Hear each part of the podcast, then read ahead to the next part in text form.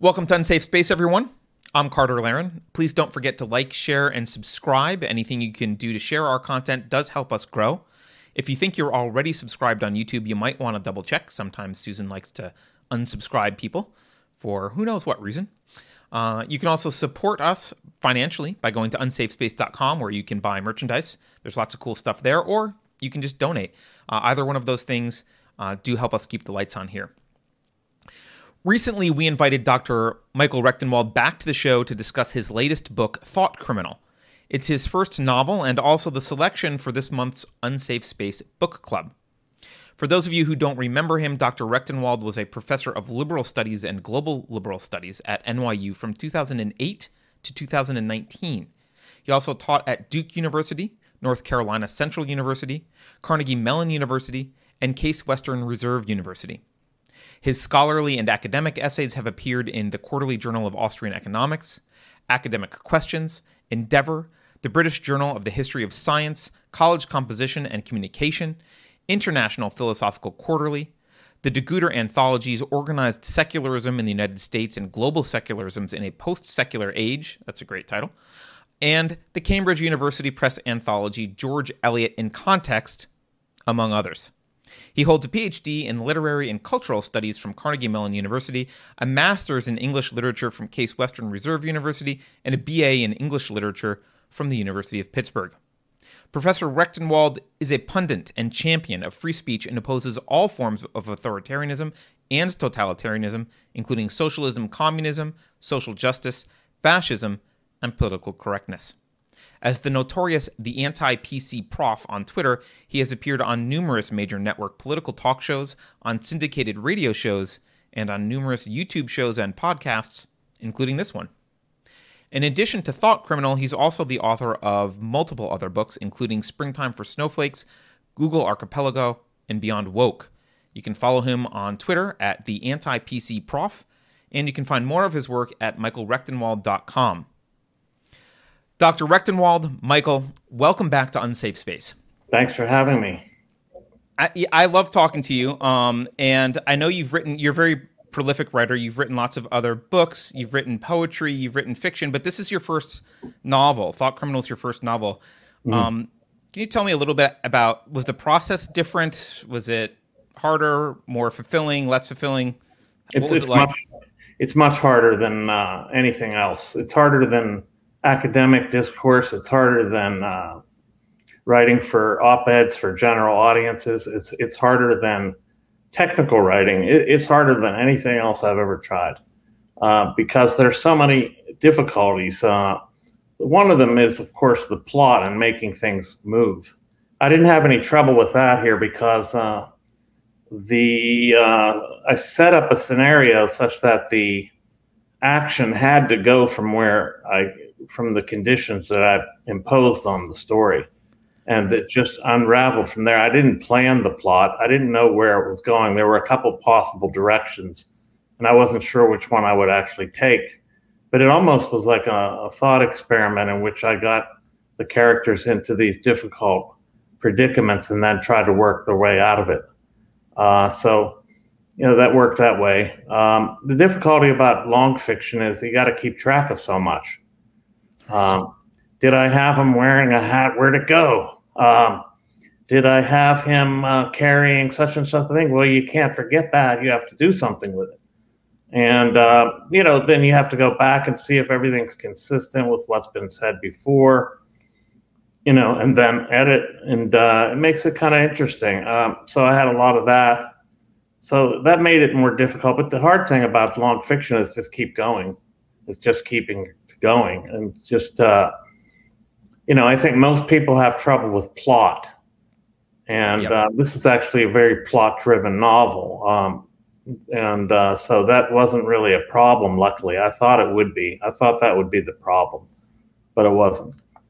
Yeah, and I think it must be even harder to do a futuristic novel in which the universe itself is something that you have to keep in your crow mentally, because it's not the real universe that we're in. Right. First of all, you have to create the world in which action takes place. And that's the hardest thing about fiction, but it's even harder with science fiction because you've got to create all the elements. You can't assume anything exists then, you know, in the future that exists now. So you have to reproduce things and make different things and then make them make sense with reference to each other and make sure they're not obsolete with reference to other things. And the technologies have to be, and I tried to make them credible that, and that is that, you know, this is a possibility that could actually happen. And so I tried to keep the technology workable in a hypothetical way, but nevertheless still not, you know, completely fantasy. It's not fantasy fiction. It's actual science fiction, so that it tries to maintain some scientific credibility. Yeah, you can imagine a world in which this stuff is happening. Yeah. Unfortunately, you can imagine this stuff is happening. Yeah.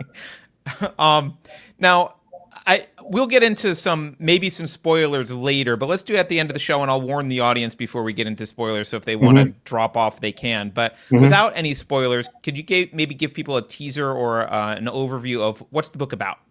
Yeah, I mean, this is a book about a future in which there is this professor of AI and neuroscience who is in theory of mind, who when a virus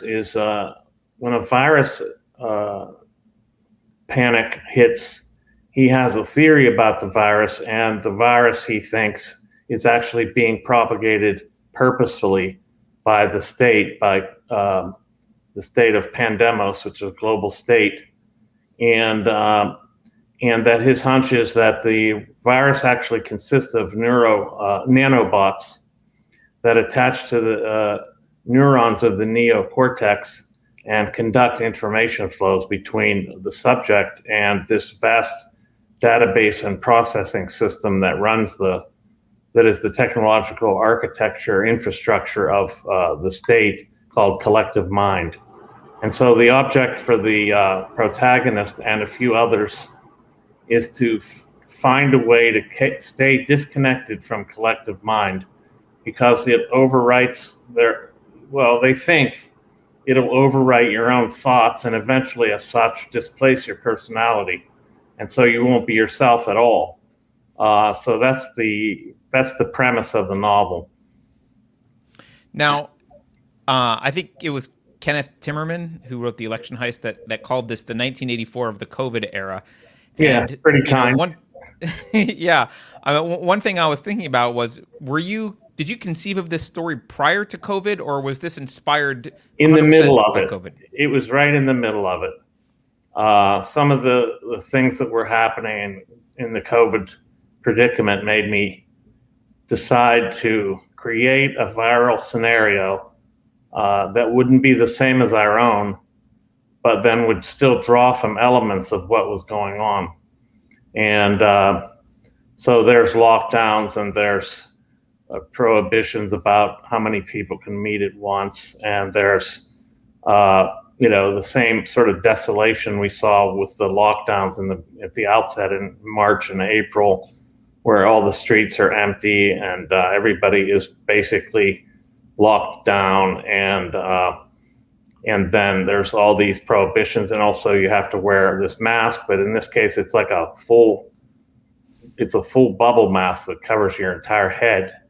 And that you have to use a small, lightweight oxygen tank to breathe, which attaches to like your belt. And the virus definitely was the impetus for the setting, no question about it. But also not just the virus, but all the behaviors that were attendant upon the virus. And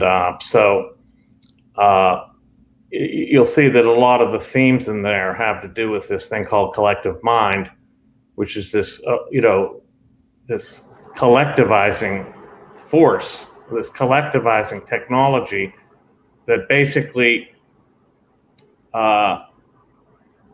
erodes individual autonomy and selfhood.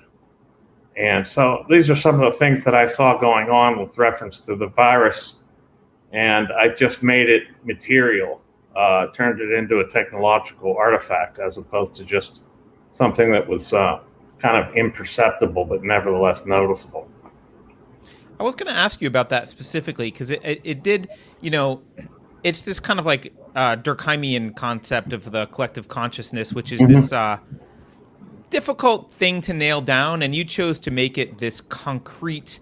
I guess you introduced this technology whereby there's something concrete that acts as the agents of this collective consciousness, so we can kind of see it more clearly as an audience. Definitely. I'm wondering why you chose to do that, and what advantages do you think that has for people living in current day to see that? Well, it gives you an alibi, first of all, that, when you're talking about collectivism or some sort of collective unconscious or collective consciousness, that you have an alibi that this is technological and therefore you can't be presumed to be making it up or imagining it. And second of all, you can't be criticized for collectivizing this mentality as a kind of sociological analysis that's based simply on some sort of a bias or prejudice, but instead it's a manifest entity that can't be denied.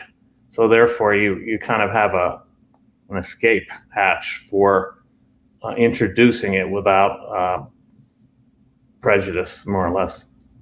That makes sense. I mean, you actually, although I don't think this is a spoiler, you actually, I'll quote you to you at the at the end of the book. I like when you do that. Contrary to received notions, collective mind had always been more than a technology. And then you say it was only possible when a collective became complicit in its own subjection and when the subjects imposed subjugation upon each other. So it's interesting because I feel like at the end, after you've provided that alibi that you say, you kind of pull the rug out and be like, actually, you don't need the tech to see this. That's right. That's right. I wanted to make clear that people are complicit and actually it involves their necessary belief in it in order for it to function. And then they also become apparatuses of it. They become state apparatuses in their own right. That's one of the things I wanted to get across, that individuals act as state apparatuses and impose the subjugation upon others and themselves. So something that might strike people in this book is that there's no particularly bad guy. They're not like the evil Thanos. Right. He's a very clear villain. Who do you view the bad guy as? Is there a bad guy, and who? The bad guy is like all the other people that are, they're not visualized or even introduced, but you just know they must be there. These other people that have not resisted this collective mind, that are effectively automatons, if you will, because they're completely taken over by it and they have no subject to it. They have no autonomy.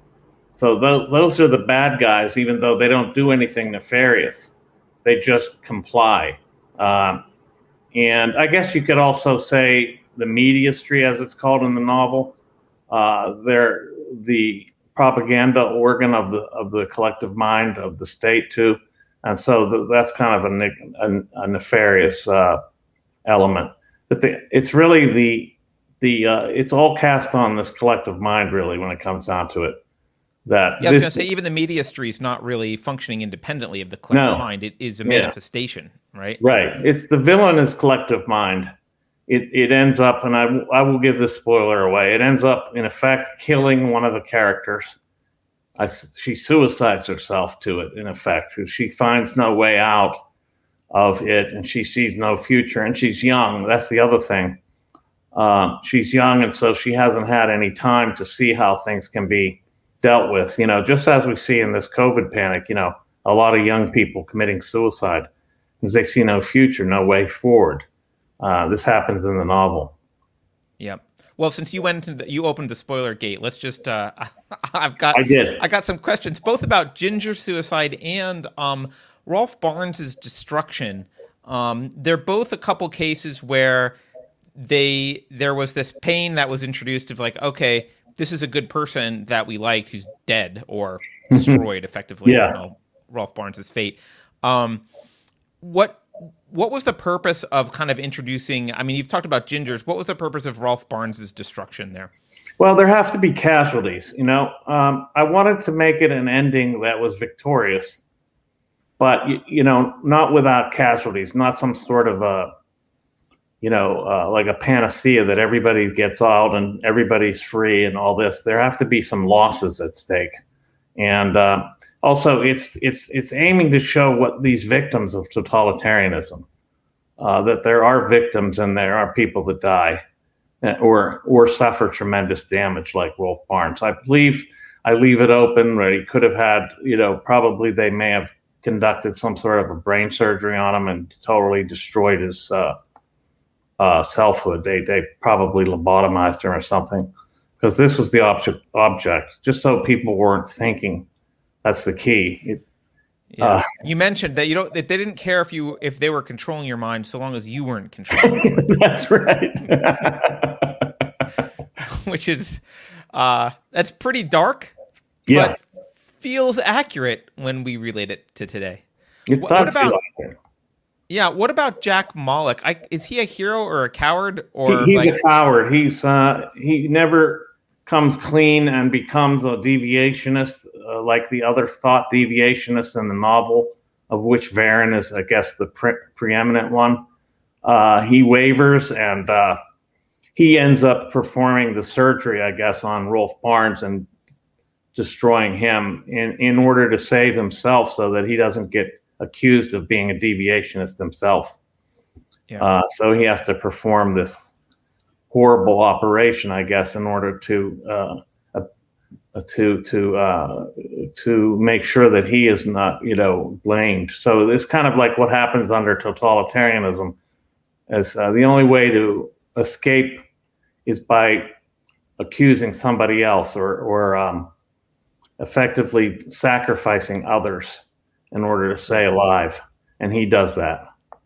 So there's no way for him to continue existing without eventually doing the evil will of the collective mind. Yeah, except if he had only known that they were going to defuse it. So his actions actually unnecessary in light of the facts that come out later. But who would have known that they could possibly undo this amazing, powerful database? I mean, it's interesting how in the end it's relatively simple to undo, because it just involves returning control to individuals. Yeah. And it kind of undoes itself. Yeah, it becomes its function becomes moot when it's shut off. In effect, it gets shut off, or its capacity to control gets shut off. But this takes some engineering on the part of Varen and his robot assistants. Well, let's talk about his robot assistants, because I do have a quick, as I know you've done a lot of work either directly or tangentially around transhumanism and that whole robotics and genetics and nanotechnology. Yeah. Why include a deviationist robot? What was the purpose? One of the things I didn't want to do was have this thing where robots bad, people good, and that there would be this dichotomy between the robotic and the human. Whereas I wanted to make it such that you could have actually, what if a robot could deviate? What if a robot could actually attempt to attain autonomy from this collective mind, and what would happen then? So I made a robot a deviationist. He's somehow disconnected. He doesn't really know how. And Varen doesn't really, nobody really knows why or how he got disconnected, but he is. And he starts to become he starts to respond to his environment, and in connection with his own programming, to carry out his own desiderata. So he is effectively becoming, in effect, more human than some of the people that are still connected. I was going to ask you about that, because it does then bring to mind that, you know, many of the humans are more robotic than BOTUS is, right? Mm-hmm. Yeah.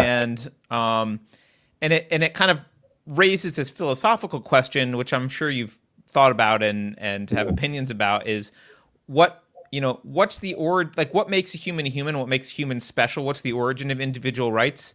Is mm-hmm. is it the human DNA, or is it something else?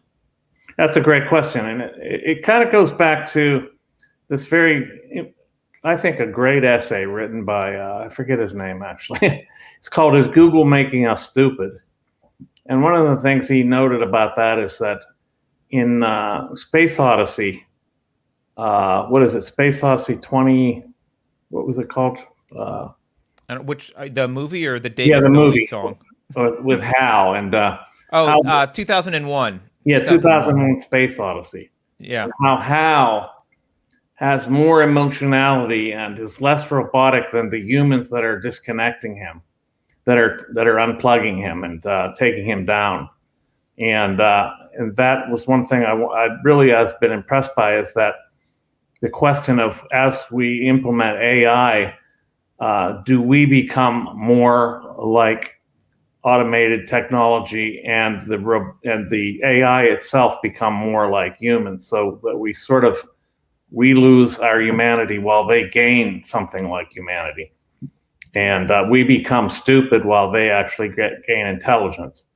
So that's one of the things I wanted to get across there, that the division is not along genetic lines, or even along species lines, or even along organic versus non-organic lines, but something else. I'm not sure I ever light on what that something else is, other than to call it autonomy. I was going to say it's something related to autonomy, and I would even say maybe not accepted responsibility, but like ultimately responsibility for your own actions. Like it's that kind of autonomy that's somehow, it seems like, is suggested in the novel, is somehow related to where humanity comes from there's self-ownership is, I guess, the real that's a good principle. Way to put it. Yeah. Self-ownership, which is a libertarian concept, right? That the self is our property. It should be, indeed.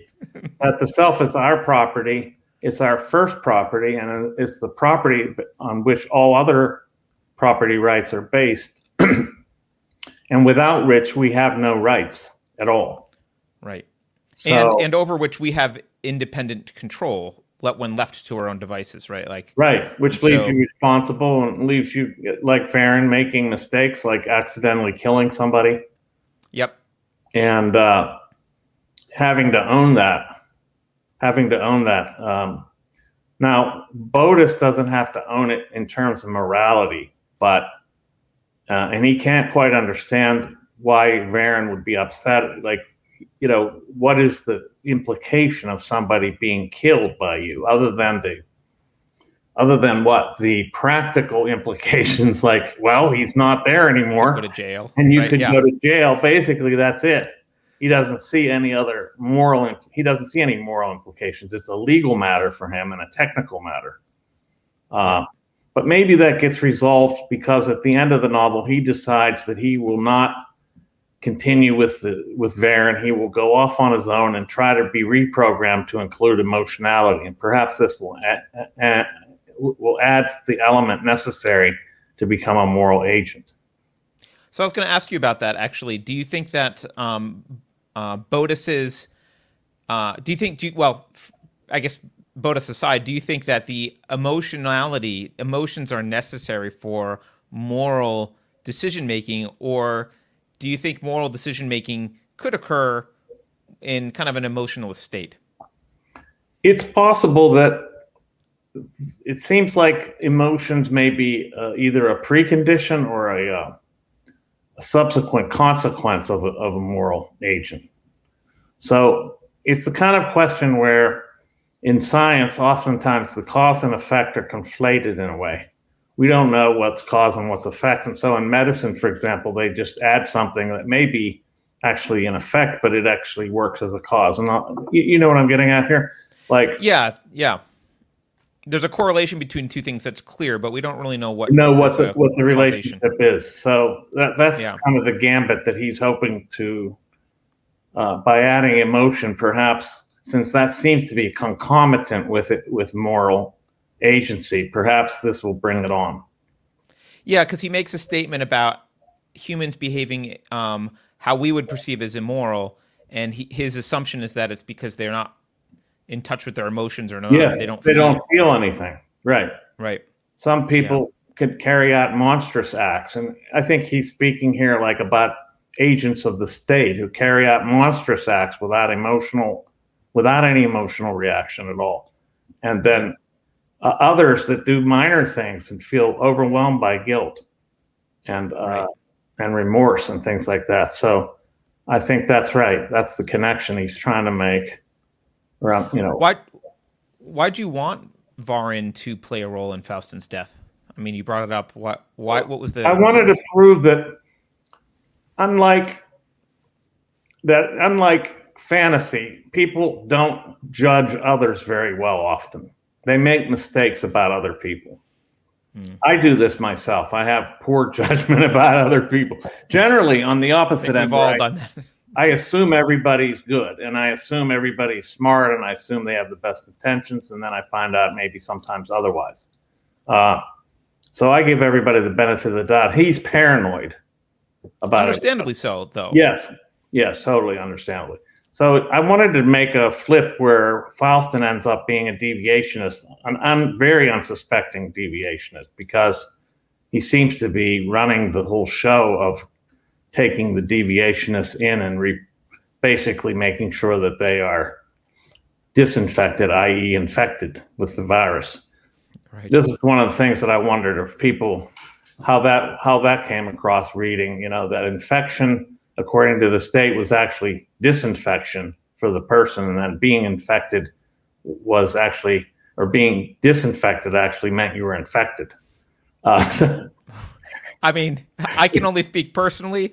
Yeah. I mean, that particular device spoke, like, I really liked that particular device because it felt, it mirrors how I feel about modern discourse generally, that it's we're living, I mean, it's why people say that we're in clown world or opposite land or whatever sometimes. Right. It's that kind of ridiculousness. Everything is the opposite of what is being said. Right. And so to have the virus means, according to the state, if you have the virus means you don't have it. Right. And they need to clear you. They need to fix you to make sure you have the virus, but they're calling it, vaccinated. They're calling it a cure, a vaccine. Yeah. They're calling it prevention against the virus, when in fact what it does is make sure the virus works constantly, as opposed to possibly intermittently, that there's no way to have that it controls your thinking to such an extent that you can't shut off the inputs from collective mind, but vis-a-vis thinking on your own. That part was fun. I liked the chapter where I talk about how the virus and vaccine work. That was fun. Yeah. Brought back my science days. I used to be a science student. You've been a not science student for quite some time, though, I think. That's right. At this point. But I did work in AI for 5 years. Okay. At CMU, or where were you at? Carnegie Mellon, as a writer. No, I wasn't a programmer, but I had to look at their crazy shit and try to make sense out of it as to what it was doing. So, and I got the jargon and the concepts of what AI was attempting to do. So that helped. Yeah. Well, let's actually, we touched on this before, but it's something that's really interesting to me, and I know you have expertise here. A lot of people are afraid of transhumanism generally. Mm-hmm. And in fact, in one of your articles, you wrote an article titled The Titanic and Transhumanism. I did? I forgot all about that. Wow. How did you find that? My God. I don't even know. That's buried so deep, I have no idea that exists. Well, I'm going to tell you what you say in this article, because I don't remember at all. You're giving an example of someone who is opposed to transhumanism, and you're using Francis Fukuyama as the example. And you say The philosopher Francis Fukuyama argues that our notion of individual rights depends on a stable human nature. Changes to human nature undermine the secular foundation for morals and ethics. When some human beings are enhanced by GNR technologies, Fukuyama insists, the dignity and respect accorded to the unenhanced will diminish, their human rights will erode as the enhanced argue for privileges based on their generally acknowledged superiority. And I guess my question is that's kind of a, Fukuyama seems to, that quote or of yours about Fukuyama seems to really encapsulate, I think, what a lot of people are nervous about when it comes to transhumanism. And I know you're not a Luddite, so what is your view on this, and how would you respond to people like Fukuyama? Are you? Well, I taught a set, I taught a segment in a course on transhumanism every year. I guess that's where I used the Fukuyama essay. I forget what it was called. I think it's just called Transhumanism, in which he makes that argument, in which he says that when others are enhanced, that our rights depend on this equality. And this equality is this stable human nature. So when you enhance some people, they become unequal with reference to the rest. So therefore, they have more rights. Well, I don't buy into that at all. I don't think that some sort of de facto equality is necessary for human rights. If I believed that, then I would say we couldn't have human rights right now, because I don't believe anyone is equal to anybody else. Not in a de facto way, only du jure, basically. We grant an abstract set of rights to people based on their participation in the human species. Now, I'm not a transhumanist, but I don't like those kind of arguments against it. My arguments about transhumanism have to do more with not that I'm afraid of enhancements or technologies or improvements to the human subject, supervening our human, capabilities, overcoming obstacles. I forget, there was a an article in Reason, in which he basically suggested that we became transhumanists when we started building fires and making wheels, that we already when we were wearing glasses and any other prosthesis that effectively to take us from our natural state and give us a sort of more than natural condition. So those are not the issues for me in transhumanism. The issues for me is basically that, and I wrote about this in an essay called The Singularity and Socialism, when I was still a socialist, by the way. And that essay basically gets into the question of who is going to control this technology and what they're going to do with it. And my contention is still that is, and the novel plays out this question very well, I think. I mean, well enough. We could talk about the literary merits or lack thereof, perhaps. But the idea being that the transhuman future will not be distributed equally, and it'll likely get into hands of control, like, for example, what we have now, big tech and oligarchs and the state, and therefore it won't represent, like Kurzweil suggested, this singularity moment in which basically gives birth to God. But as I said in Google Archipelago, but rather gives birth to an outdoor prison system that will basically be used to totally control us and incapacitate us while seemingly handing out enhancements to us. This will be the inducement that will believe that these are enhancements, but they'll actually be used as control mechanisms. So that's my basic problem with transhumanism. Right. And I mean, I think that makes sense to me. I know this isn't a question, but now I'm now wanting to riff on this a little bit because it's an interesting topic to me. And sure. It means that philosophy is all the more important right now because it's that, if you have a system in which you don't have liberty, if you have authoritarian control, any technology that's introduced will exaggerate the power dynamic that's there. Yeah. And if you have liberty, maybe it will exaggerate liberty, and that will be great. But if you don't, it'll exaggerate the opposite. That's right. I agree with that 100%. And so that's why I guess in the novel, the precondition for the setting up of collective mind is already a state of that lacks liberty. Otherwise, it couldn't have happened like this, where these authoritarians or totalitarians get total control, and then they are under the control of this as well. That's the other question I don't probe too much in there, but I really have in my mind, is what happens when AI becomes the dictator? If AI becomes a dictator, does then the ruling elite even become subject to it as well? Are they also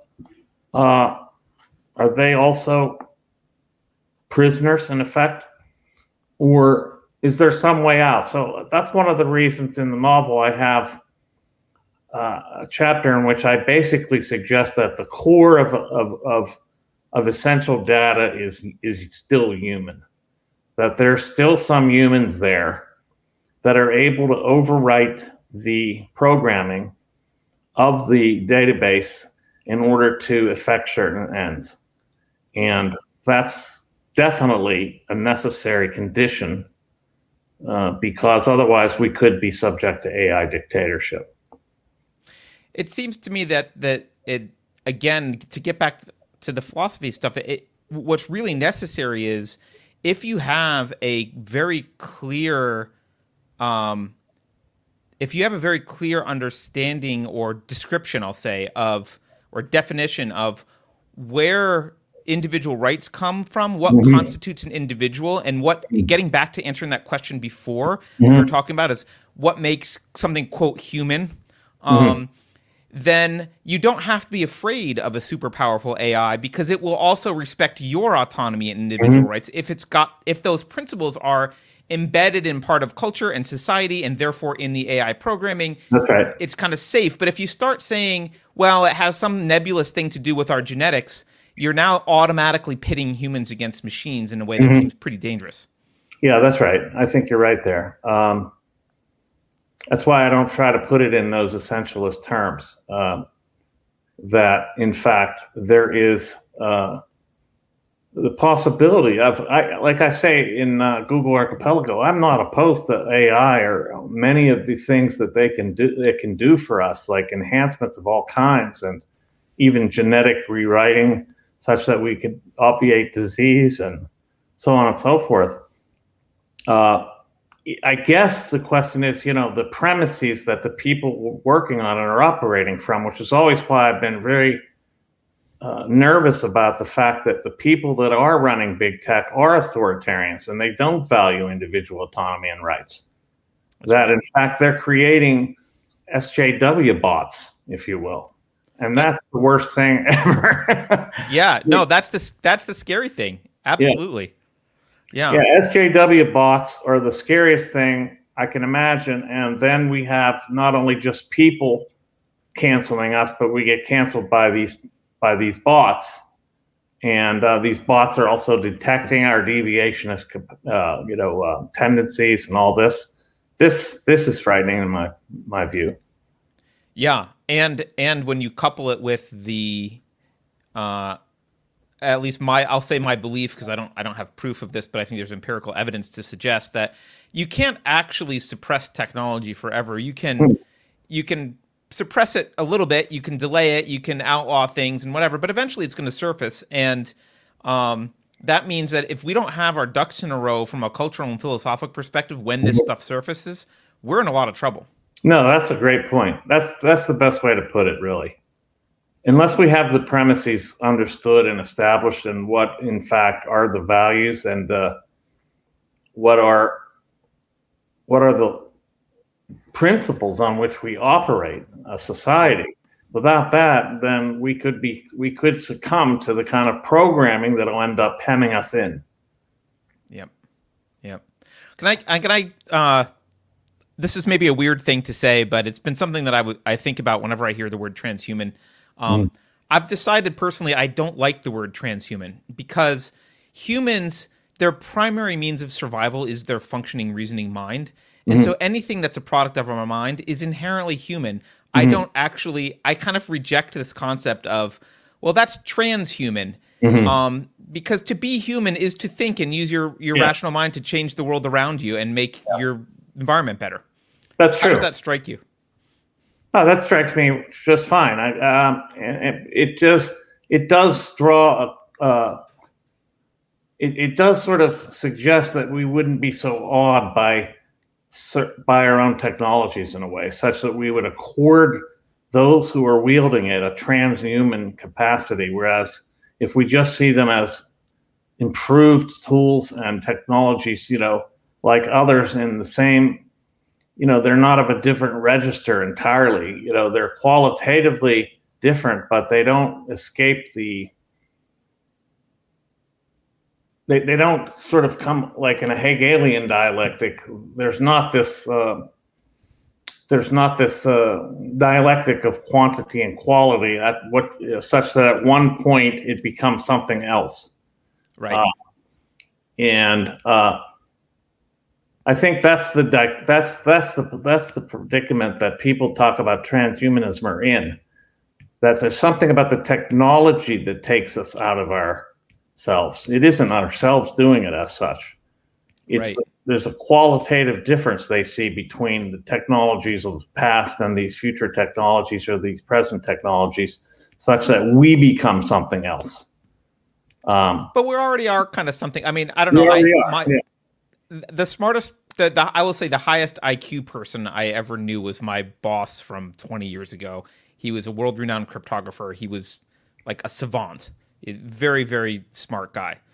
And he viewed his computer as an extension of his process, like his processing power in his brain. And he was an extremely fast coder. And you could ask him a question. He literally had a script compiler open on his computer all the time. And during conversations, he would like type in little programs and execute them to answer a question that he had. And I thought to myself, I worked with them. They're very strange, and I like them.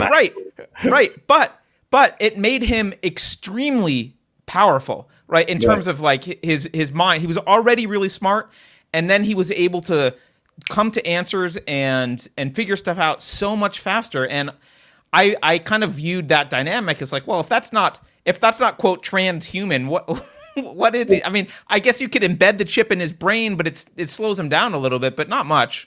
Well, this brings up an idea. We could say like Bruno Latour said, we have never been modern.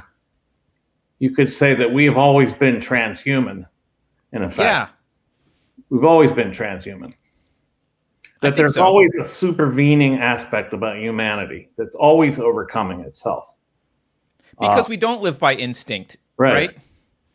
That's not how we survive. It's a self-overcoming at all times. And that's kind of consistent with Nietzsche, I think, too. Yeah. Outside of his more eublistic, elements where it's a ubermensch, that's basically knocking everybody else out of existence. Yeah. So do you think that how close are we to the world of Thought Criminal? Unfortunately, really close. First of all, the technology is right on the cusp. I mean, I did reading to get to this idea. It wasn't like I brought this out of my head, hashed this on my own. This is technology that they're actually developing. I mean, Elon Musk is talking about it, but they're also talking about this kind of virus-like nanobot that actually disguises itself like a virus to the body, to the cells, and they act as if it's a virus, and they're shaped like viruses, and that they sort of imitate the ARC gene, ARC, and that then they pass for part of the body, and as such, they are not rejected as such. Well, I should say they don't get treated like viruses. They get treated like this ARC gene that actually resembles the virus. That part of it is not far off. The other part of it, I think we're there already. That is to say, this collectivism, right?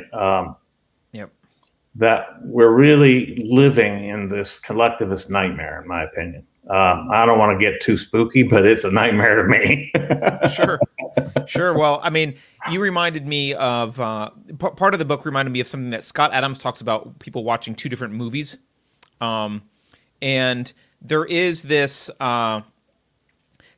sense, and you touched on the arguments against this when we talked about why you concretized the collective mind. So you couldn't be accused of just having a bias here.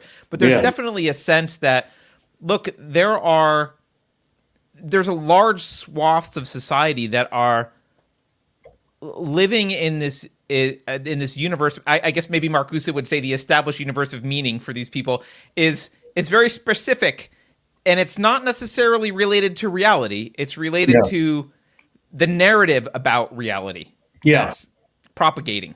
Mm-hmm. That's right.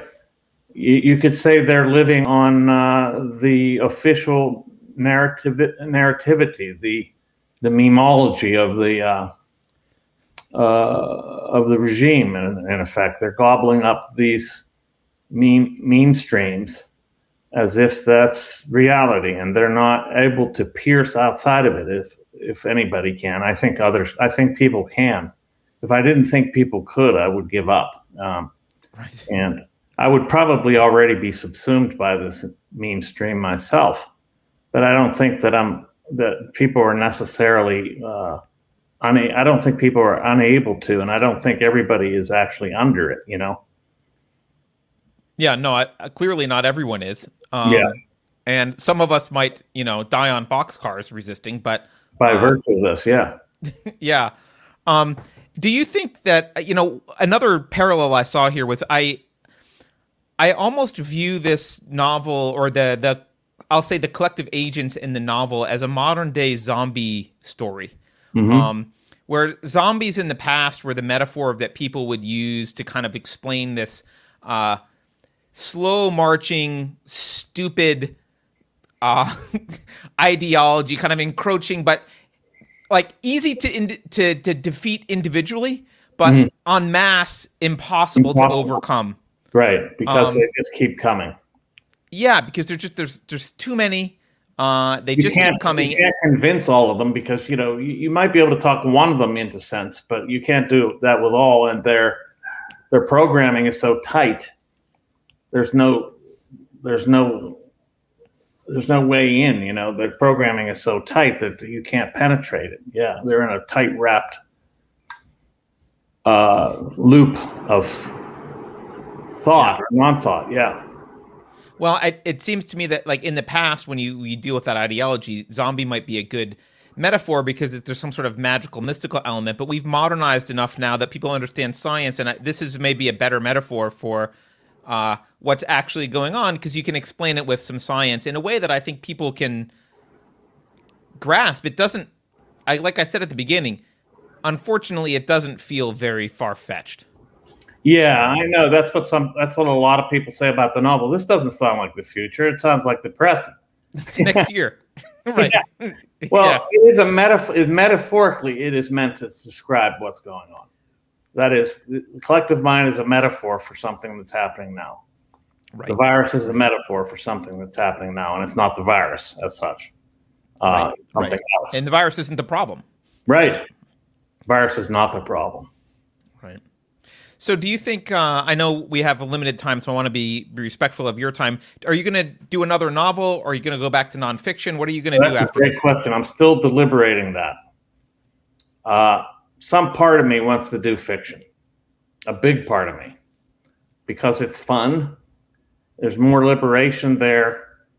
And again, you don't have this culpability of being like a conspiracy theorist or something. You're a legitimate conspiracy theorist.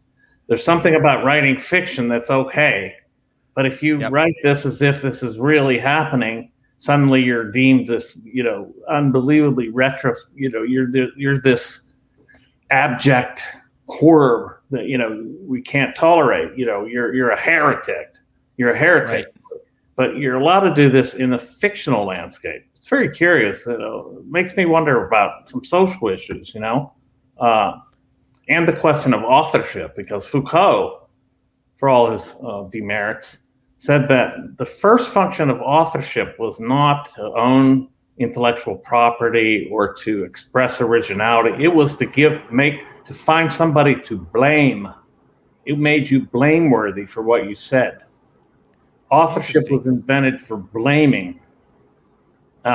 So maybe fiction escapes this element of authorship in some sense.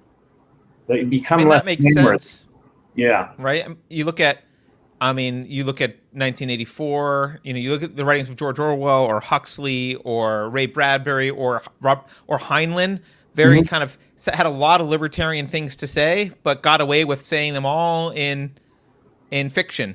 Yeah. Yeah. That's why I wrote it mostly. It's just I wanted to say things that I couldn't say without being discredited if I said them. Well, if I said some of the things, oh, you're denying the virus is real, or you're denying this or that, or you're a conspiracy theorist, you think they're perpetrating this on purpose, you're some kind of a nut. Whereas I just created a fictional scenario where they are perpetrating on purpose, and what are you going to do about it? Right. And then you just have to hope that people aren't so brain dead that they can't draw the parallel to what's happening today. Right. That's right. If they can't do that, then they're lost anyway, to me. They're lost to me. Yeah. Right.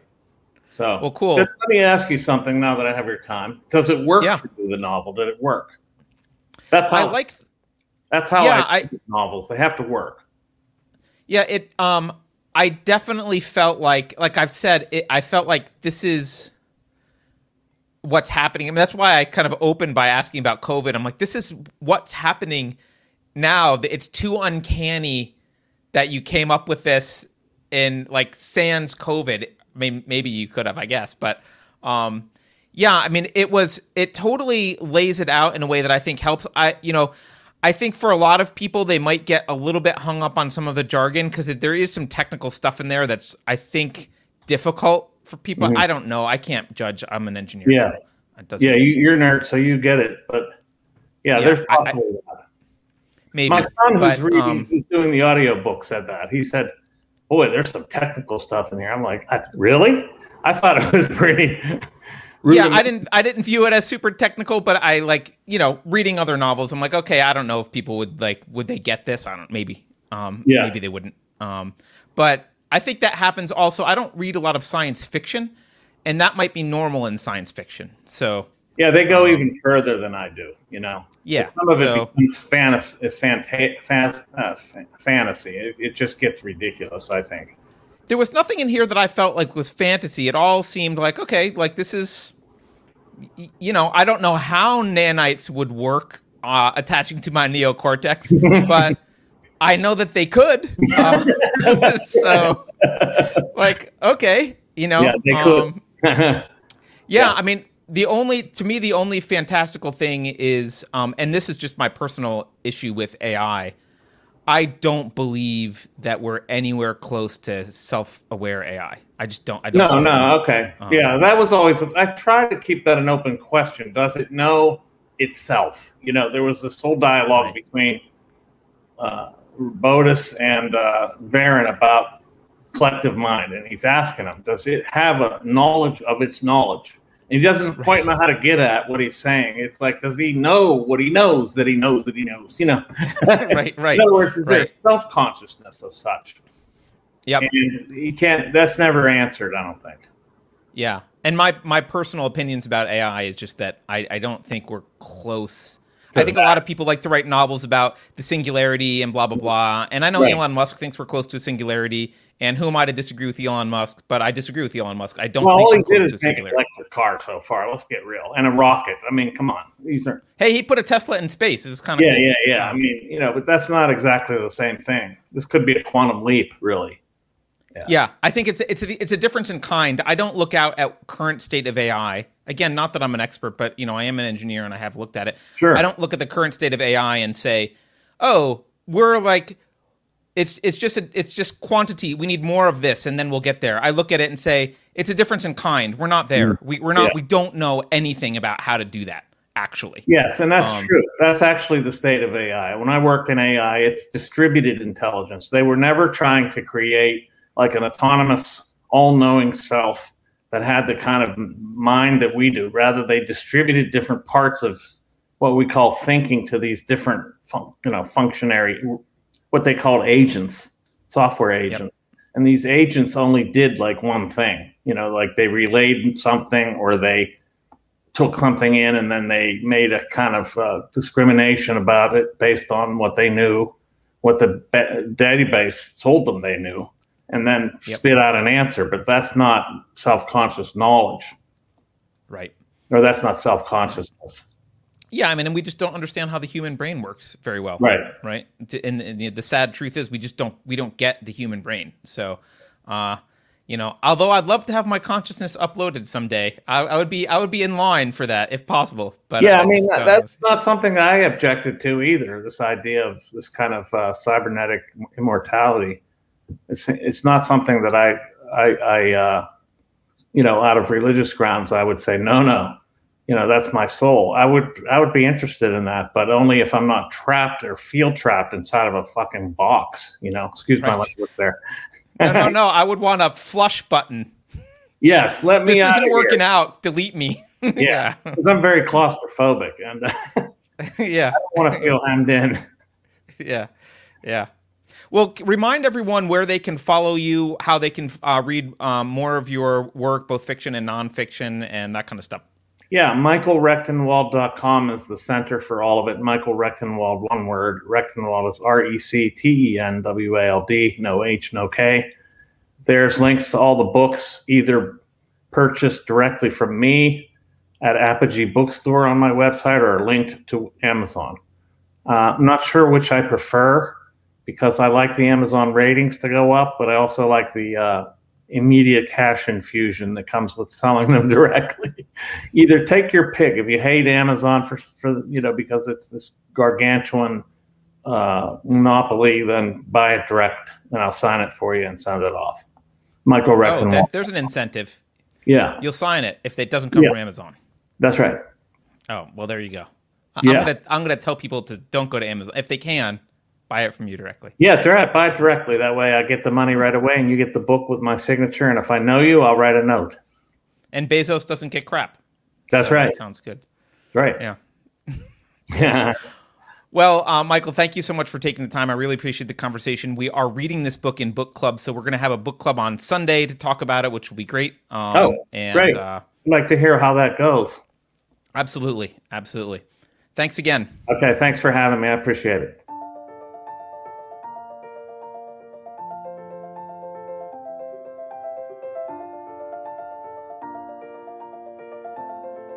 Thanks for watching. If you're new to the channel, we have a deep content library that includes interviews with everyone from Mike Cernovich to Megan Murphy, so go check it out. If you'd like to see more, please consider supporting the show by visiting unsafespace.com/donate.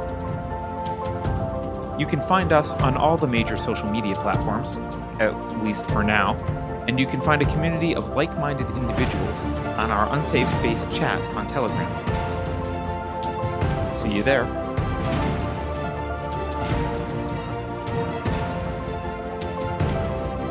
Warning.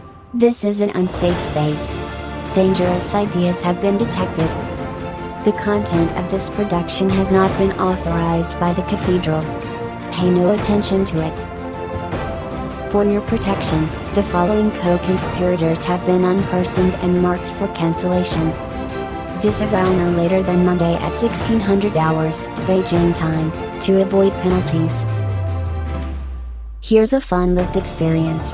Hair sniffing is now a medically approved form of COVID-safe greeting.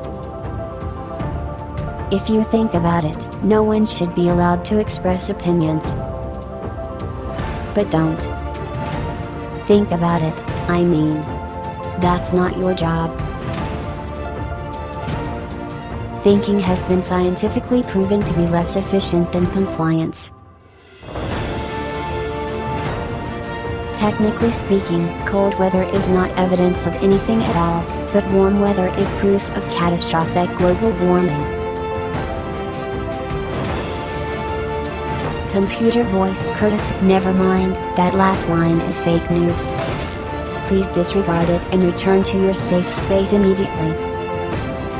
There will be cake.